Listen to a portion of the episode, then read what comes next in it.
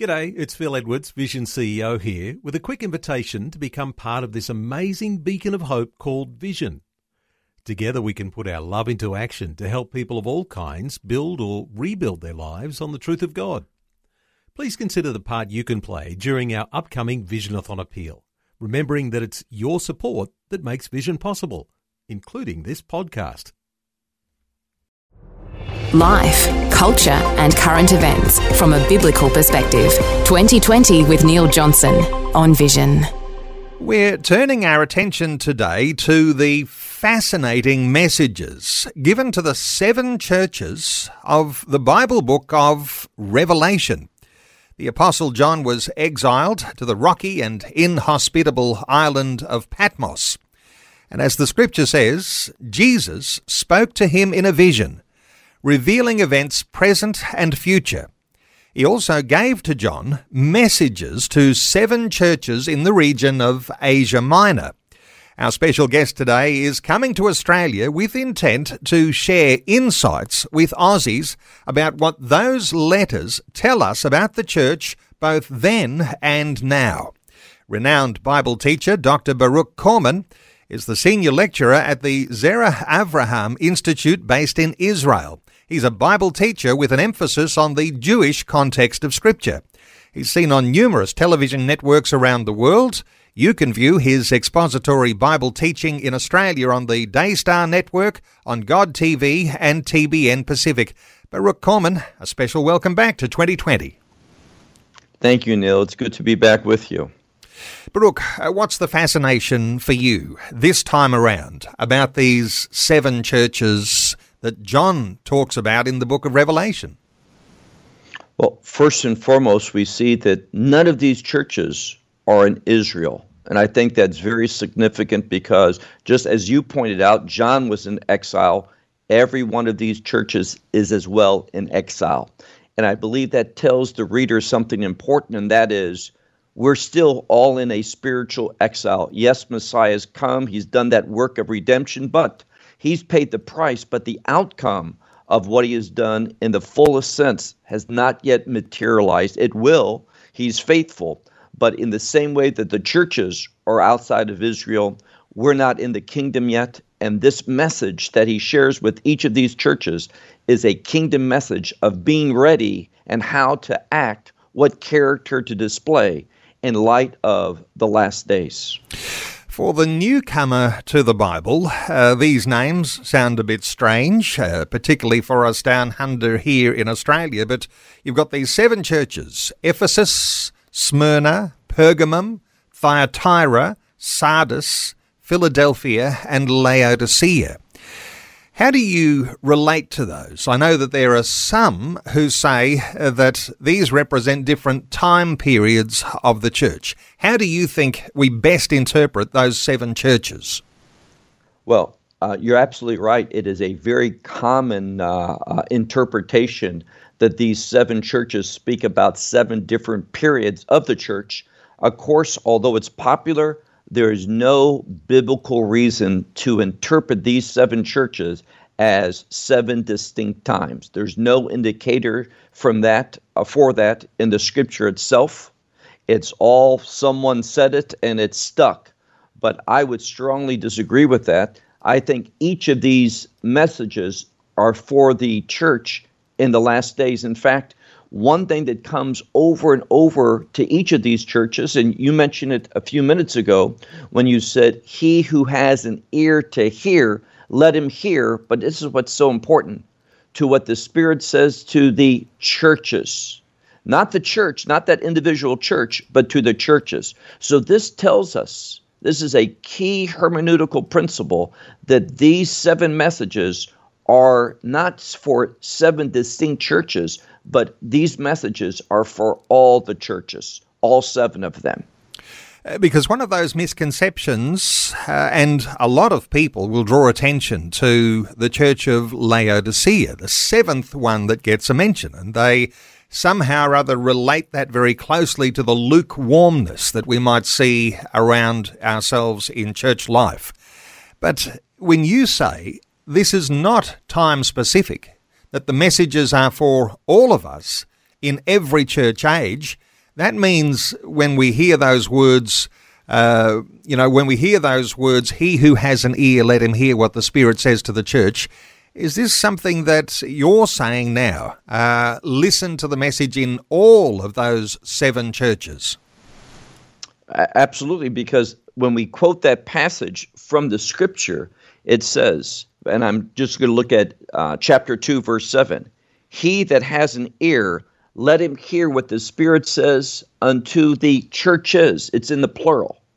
So again, that tells us that these seven messages are equally applicable for all seven churches, not just for the one. It is incorrect to believe that the message to, for example, the church in Ephesus, that message is only for the, the church in Ephesus. It's given to that, but it has a purpose that goes beyond that individual congregation. How do you deal with uh, the format? Anyone who's read uh, those letters in Revelation chapter 2 and chapter 3, uh, they all have a very similar sort of a feel to them. Uh, they're different issues that they're dealing with, and there's different consequences for the bad things they're doing, and there's always some sort of encouragement for the good things. But is there something similar in the format of those letters? Well, they they have a very similar format and it begins each message begins the same way and that is that Messiah reveals himself in some way in a unique way to that individual church. But again Messiah's revelation that is the purpose of the book of Revelation. We go to chapter 1 and verse 1 it's the revelation of Yeshua HaMashiach Jesus Christ. So his revelation to each church is relevant for all churches, for every believer, but he does so in a unique way to each church. I think also the fact that there's seven churches mentioned, the, this gives us an indicator because the number seven historically in, in Jewish understanding has to do with purpose. It relates to holiness. Holiness is always related to the purpose of God. And therefore, what, what we find here is Messiah revealing himself, who he is, what he has done, and how we should relate to him, how we should respond to him in order to fulfill his purpose for the church collectively. If we're talking time again, of course, there are those who'll say, This is John writing for a first century church. Uh, there are those who take everything figuratively and say this is something for the future, and we place that even beyond where we might be right now. Uh, what you seem to be saying is that these messages to the seven churches are just as relevant to every single one of us in the present time. It's relevant for the present time, but it has a greater emphasis. In fact, when you read the book of Revelation, John's emphasis is to disciples that are going to be living in the last days. I think that's significant because when we look at Matthew 24, Mark 13, Luke 21, that Olivet discourse, the same thing can be said. Messiah is speaking to his disciples, those disciples 2,000 years ago, but he was speaking to them for those who would be his disciples in the last days. There is a clear emphasis in the book of Revelation on the last days. Why is that? Where can we prove that?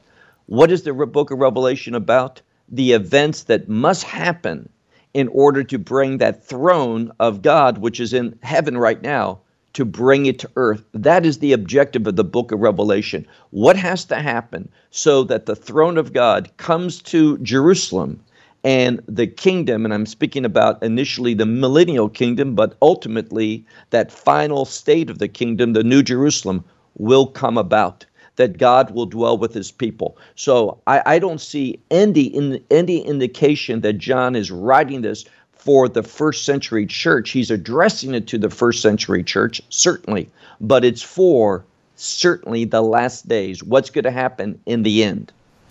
No doubt there'll be listeners who are hanging on every word with your Hebrew view of the book of Revelation.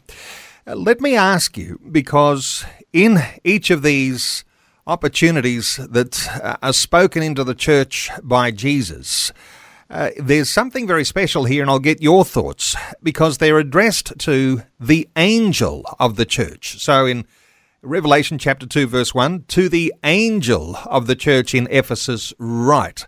How do you interpret angel here? Is this a spiritual being? What do you think? Well, I, I, do like to bring a Hebraic context into understanding the scripture, but let me affirm I do believe the book of Revelation was originally written in the Greek language, and that word angelos, whether we're speaking about it from a Greek or a Hebrew standpoint, that word can also mean messenger. So it's certainly when it says to the angel of this this church in Ephesus or whatever church of the seven we're dealing with, it's speaking about the messenger to that church.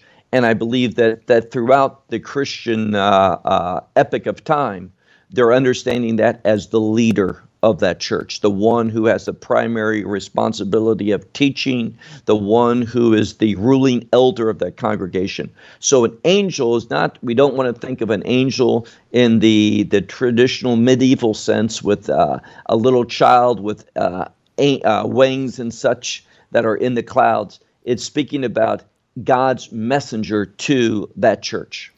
So the angel is the messenger, and we might interpret that as the pastor or the preach, uh, preacher or the Bible teacher who is in that church. And so uh, there's something here that is a particular message for leadership. Uh, what about ordinary people who are sitting in the pews of church? Uh, I mean, well, we might look at those things, but is there something special here that directly actually speaks to the leader? Well, it's he's the leaders receiving the words, but I think when we look at the context, context and the content for each of these seven churches, that it's for the people. Uh, there's certainly an emphasis in the book of Revelation on those who are servants, and we're all called to be servants. We may have different calling, we may have a different role in a local congregation, but but these messages are for the people. Yes, it's given to the leader who's that messenger to the people, but it's given for the entire body of believers. Uh, let me ask you about the settings uh, that were receiving this revelation, these letters to the seven churches, because those city settings in the first century look somewhat different to our technologically advanced cities of the 21st century. Uh, but you have Ephesus, a first century church uh, a place of learning, an educational centre.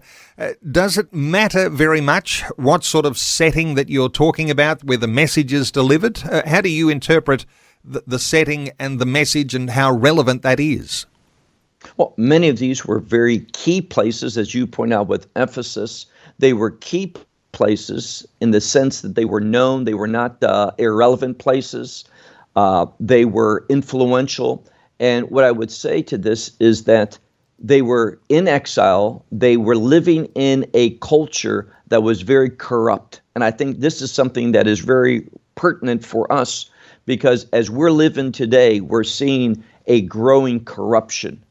We, we see an apostate church even now. The church is, is highly confused. You mentioned uh, the lukewarmness. I don't see today that the church is lukewarm. I see the ch- church moving away from biblical truth at a very alarming rate as a speed when you have the Anglican Church, the Church of England, uh, saying that evolution and creation does not uh, conflict. When you have uh, major denominations going back to, again, the Church of England, uh, uh, recognizing and embracing same sex marriage, when you have the, one of the leading American uh, influential pastors wanting to to try to separate the New Testament message from the Old Testament message, we see over and over how the church is apostate, moving rapidly in that direction. So lukewarm is not good, and we know what he says. He'll, he'll spit us out of his mouth. But we have moved past lukewarmness. We are, are hostile to biblical truth today in much of the church. Baruch, some will say, uh, well, all this end times teaching, it's very confusing. There's always mixed messages coming from different ministers, different Bible teachers. Uh, some will just leave it on the side. I wonder if you've got any thought on the wisdom of grappling with some of this, trying to find a relevant and contextualized meaning for what Revelation is showing us, perhaps not even getting off on all sorts of tangents, uh, but just the value. Uh, what sort of value do you see for the person who is grappling with some of these issues, and particularly here around the seven churches? Well, I'll, I'll say two things. First of all, the reason why the book of Revelation is difficult to many people is because you have to know prophecy, and I'm speaking about biblical prophets. And the church, I've said many times, if you look at the least likely scripture for people to know, it is prophecy. People don't know the message of, of Nahum, they don't know the message of, of Amos, they don't know the message of Haggai. They don't know the names of these prophets, what they mean. So this becomes very difficult then when we see that John utilizes especially Old Testament prophets in making his message. If you don't understand the prophets, you won't understand the book of Revelation. That's the problem. I think as well, yes, there's many different opinions about the last days, but it's because they base them upon what they hear being taught rather than what the scripture says. Let me give you an example. We've spoken before, Neil, about our blessed hope, the rapture. Almost without exception, people will will de- define where what your position is in regard to the rapture, in regard to the tribulation. I would argue that the Bible never defines the rapture in light of Daniel's 70th week. The Bible only defines the rapture in the fact that it will happen before the wrath of God. This is foreign to, to most people. So it's when we base our views of Scripture, our, our eschatology, our views of the last days upon simply what man has said rather than tying it directly to the Scripture. That's why the confusion comes about. The Bible speaks very, very clearly. I'll give you one more example. Uh, if you ask many people, when, when Christ comes, he's coming how? Many in the church will say, as a thief in the night. But for the church, certainly, Messiah is not coming as a thief in the night. That's for the second coming.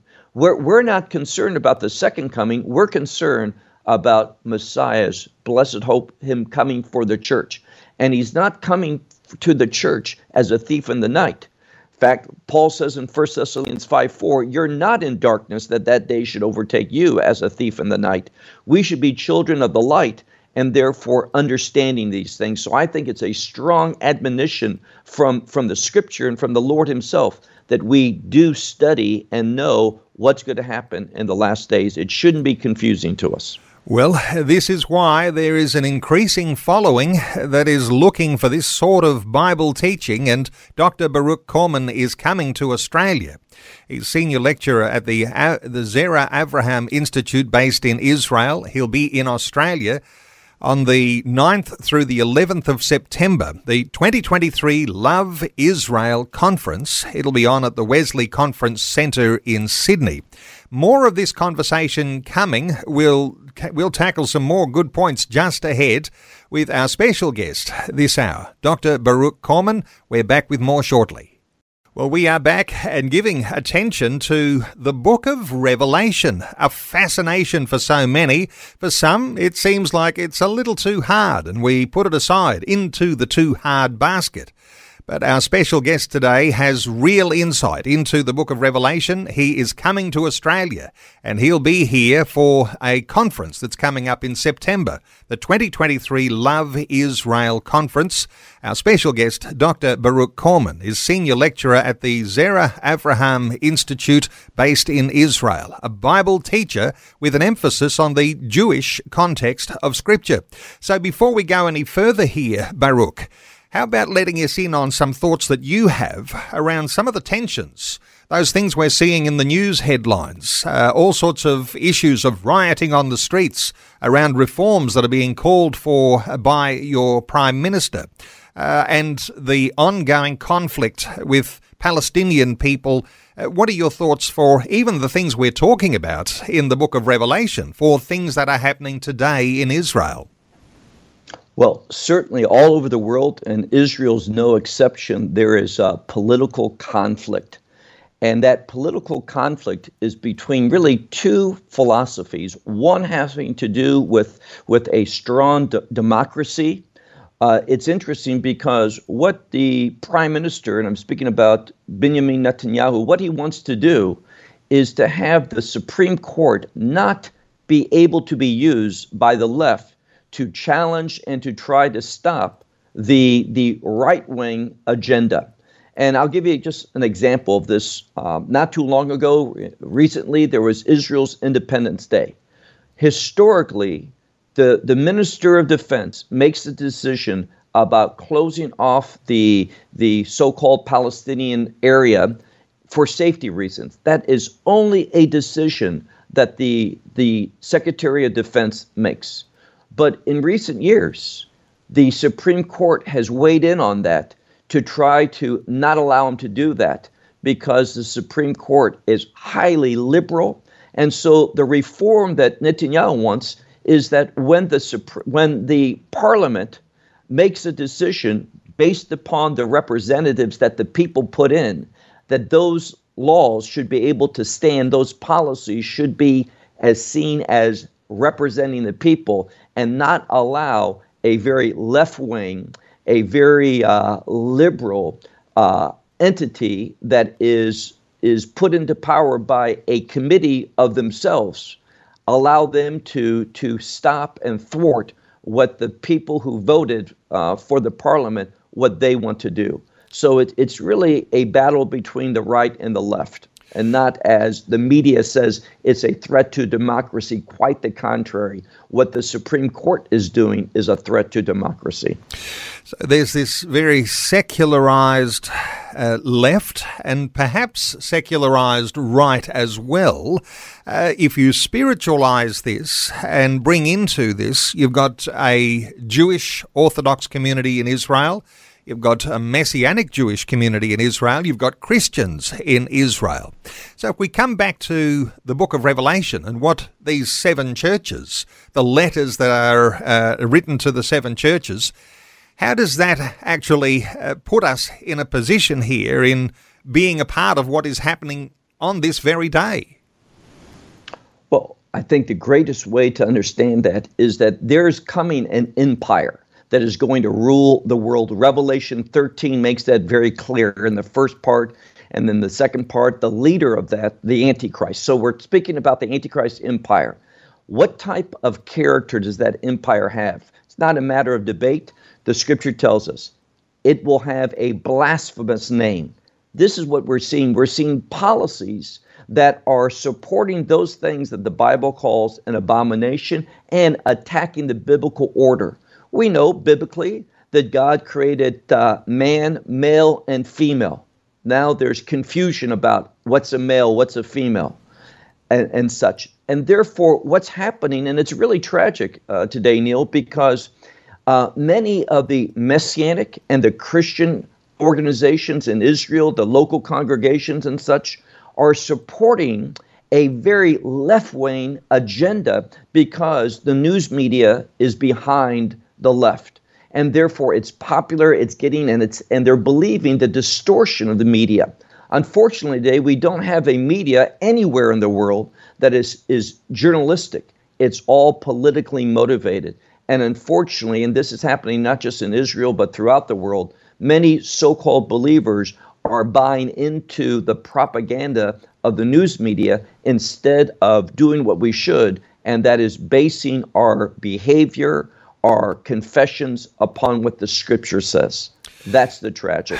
Whether you are a religious Jew or a religious Christian, uh, what are consequences here uh, for doing the wrong things, for siding with the secular side, not on a spiritual side? Is there something in these letters to the seven churches that might give us some indication of uh, God being the one who is in power ultimately, and uh, that there are some consequences uh, for the deeds, uh, for the works of the people. Well, very much so. In each of these letters, it talks about overcoming. And we're called to specifically overcome the world and the philosophy of the world.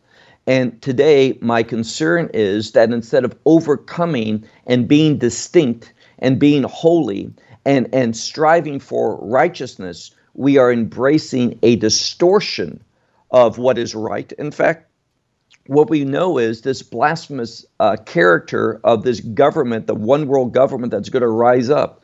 It is the leader is going to be called the man of lawlessness. Lawlessness is related to unrighteousness. The law is related to righteousness.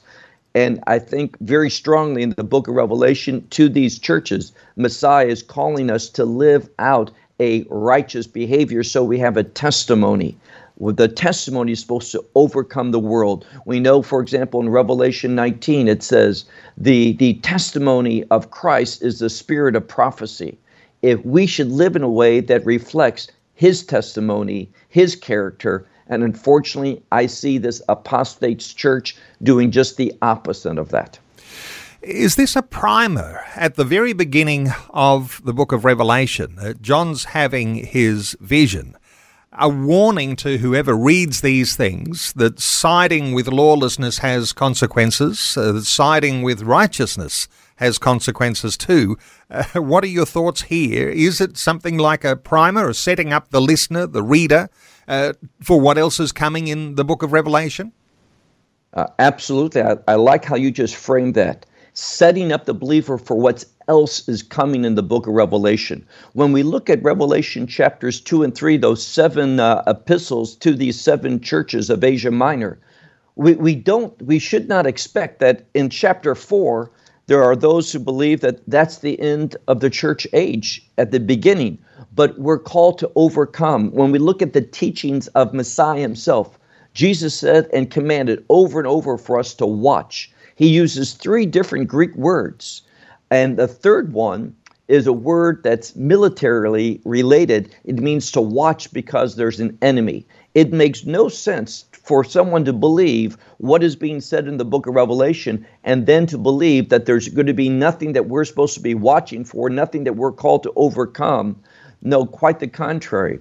These seven messages are to prepare us, prepare us for what is coming and we should not interpret there's no reason to believe that in in revelation chapter 4 when john is called up to heaven to get a, a heavenly perspective and other visions that this parallels the church uh, going up to heaven that is a, a interpretation that is based without any scriptural indicators whatsoever to support it uh, my suspicion is, and uh, even reflecting on earlier conversations that you and I have had, uh, no guarantee that the believer in this day and age might not suffer injury as things get tougher.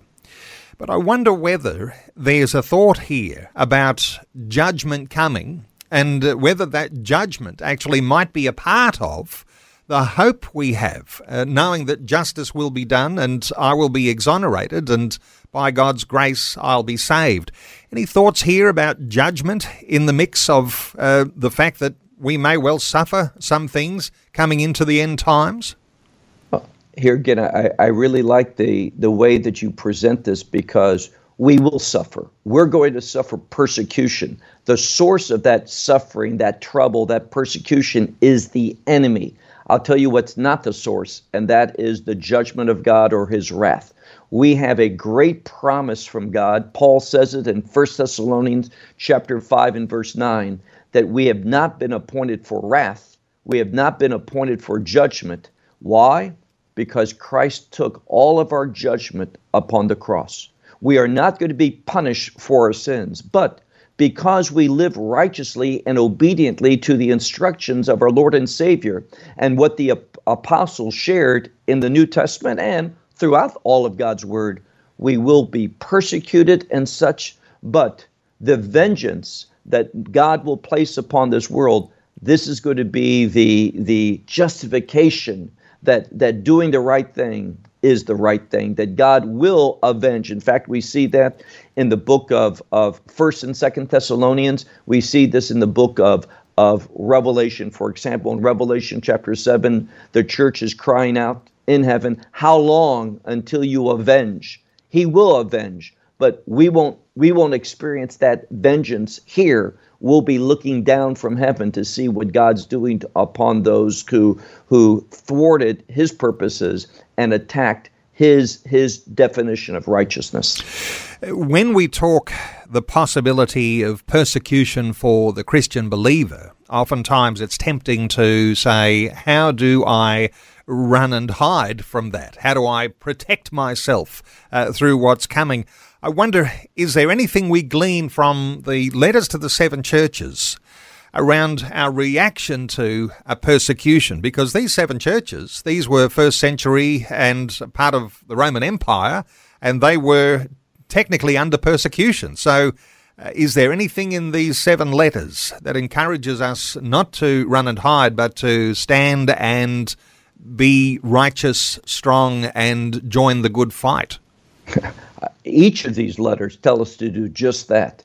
That the thing that we're going to be saved from is this time of, of persecution, or I should say, vengeance that's coming upon the world. That's what the scripture says upon the world. We don't belong to the world, we belong to the kingdom.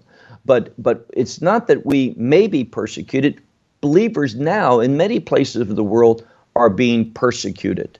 And we see ourselves, our own organization, we're seeing some media outlets uh, uh, not want to to have our show on because they say it's it's too controversial. And I ask them what is too controversial, and they speak about well, it's too intense. Uh, our listeners don't want to hear about judgment. Our listeners don't want to hear about persecution. Our listeners don't want to hear. We they want to be encouraged. And I think one of the false things that we're experiencing today is a message that makes us only feel good. I think we need to be more concerned about the truth and the call that Messiah said the world hated him, the world will hate us. The world persecuted him, the world will persecute us. We need to be ready for that and prepared. And there's much in these seven letters to the seven churches in regard to standing and having a witness. This is the key thing having a witness that uh, that reflects our relationship with Christ. I wonder if we've got some insight here uh, into we've got the the seven churches. Uh, sometimes uh, they're in the book of Revelation, chapters two and three, the seven stars, and then you've got God Himself, Jesus Himself, walking among the seven golden lampstands. Is that an indicator? Of the presence of Jesus walking amongst the churches as they're working through how they deal with these sorts of issues? Well, this is a great example of understanding the, I sometimes say, Jewish context of Scripture, the biblical context, because the lampstand, we could use the Hebrew word menorah. That's what the lampstand is. And what's interesting is the lampstand is solid gold, also where God's presence dwelt in the Holy of Holies it rested between the two cherubims upon the, in English we usually say mercy seat, in Hebrew it's the kaporet. And that also, that covering of the ark was also solid gold. So, from a rabbinical standpoint, I think that they get this right. There's a relationship between where God dwelt and the menorah that reflected the presence of God with the people. When we saw the light of the menorah, we are called to remember God with us. And so as things get difficult, as we approach these last days, we should remember, and we're called to reflect by our behavior that, that God is in us through, through the Holy Spirit, and we're called to reflect God's presence in this world in the midst of the things that we're going to encounter. So the lampstand, I think, is very significantly chosen as a message to you and me, Neil, to all believers, that we're called to demonstrate our relationship with Christ in our behavior in the midst of these difficult things. A couple of things you're saying here uh, the demonstration of a life, the behavior of the believer, perhaps the behavior of the churches, if we're talking about these seven churches. And I think we all will take for granted when we recognize that Jesus is coming and he's the judge, and we see him judging uh, those who have been in rebellion against him. But this is a, something I'll get your thoughts on. When we're looking at these seven churches in the book of Revelation, we're talking about Jesus' judgment on the churches. I wonder if you've got any thoughts here about behaviour and those sorts of standards that Jesus has, uh, because isn't it here first the churches are in line for judgment? Well, one of the things he says to several churches is, I know your works. I think that's so important. We're not saved by works. We all know this. I think most people in the church knows that it's false to teach a works-based righteousness that through our works God makes us righteous. No. God makes us righteous by faith. That's what the Torah says in the book of Genesis, chapter 15 and verse 6.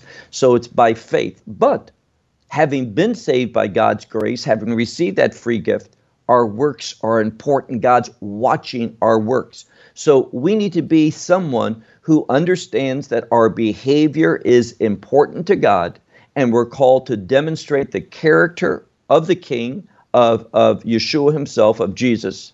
And that character that he has is the same character that the kingdom will be known for. And we see the dichotomy. The, the Antichrist empire is of unrighteousness. Why? Well, many people don't know that if you look at the word righteous in the scripture, in poetry, Hebrew poetry, like in the book of Psalms and Proverbs, and also in prophecy, because prophecy is often Hebraic poetry, we see that it's parallel to glory. And here's what it comes down to we're supposed to live in a way that manifests God's glory. It's only when we do the right thing, behave righteously, that glory is revealed. The problem is the Antichrist. He's the man of lawlessness his kingdom is going to be against anything that brings glory to God. So, what is the summation of these seven letters? To live in a way that, that produces righteousness. Our works are important. Why? Because with our works, God is glorified. What does Messiah himself say? They'll see your good works and glorify your heavenly Father who is in heaven. That's our call. Well, Baruch, I know there'll be a lot of listeners who might be wanting to be a part of your 2023 Love Israel conference. You're coming back to Australia the 9th through the 11th of September at the Wesley Conference Centre in Sydney, and uh, not just you on the platform and uh, with your wonderful oratory, but you're also bringing with you this time a artist that many listeners will be familiar with, Joshua Aaron. Uh, is he a mate of yours? Uh, he lives in Israel. In fact, uh, a few weeks ago or months ago, we were together in, in uh, planning this conference, and we're so grateful that he has agreed to come. And worship is going to be not just the study of God's word, but we want to really, and this is why Joshua is coming, we want to emphasize worship.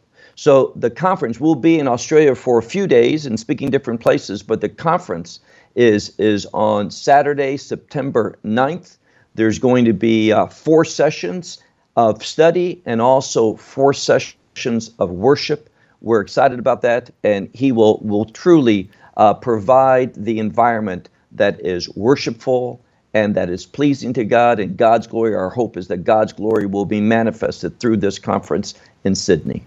Well, you'll be able to uh, get your registration for that conference at loveisrael.org. Loveisrael.org. It's going to be on at the Wesley Conference Centre in Sydney. And it's uh, Dr. Baruch Korman and, of course, the praise and worship with Joshua Aaron. And, of course, Baruch, a Bible teacher, an emphasis on the Jewish context of Scripture, and you can catch Baruch and his expository Bible teaching in Australia on the Daystar Network, on God TV, and on TBN Pacific. Uh, Baruch Korman, thank you so much for sharing your insights and your heart with us today on 2020. Thank you, Neil. As always, you're so gracious to to invite me. I appreciate that. We appreciate uh, uh, the CMM group for sponsoring our conference. Thanks for taking time to listen to this audio on demand from Vision Christian Media. To find out more about us, go to vision.org.au.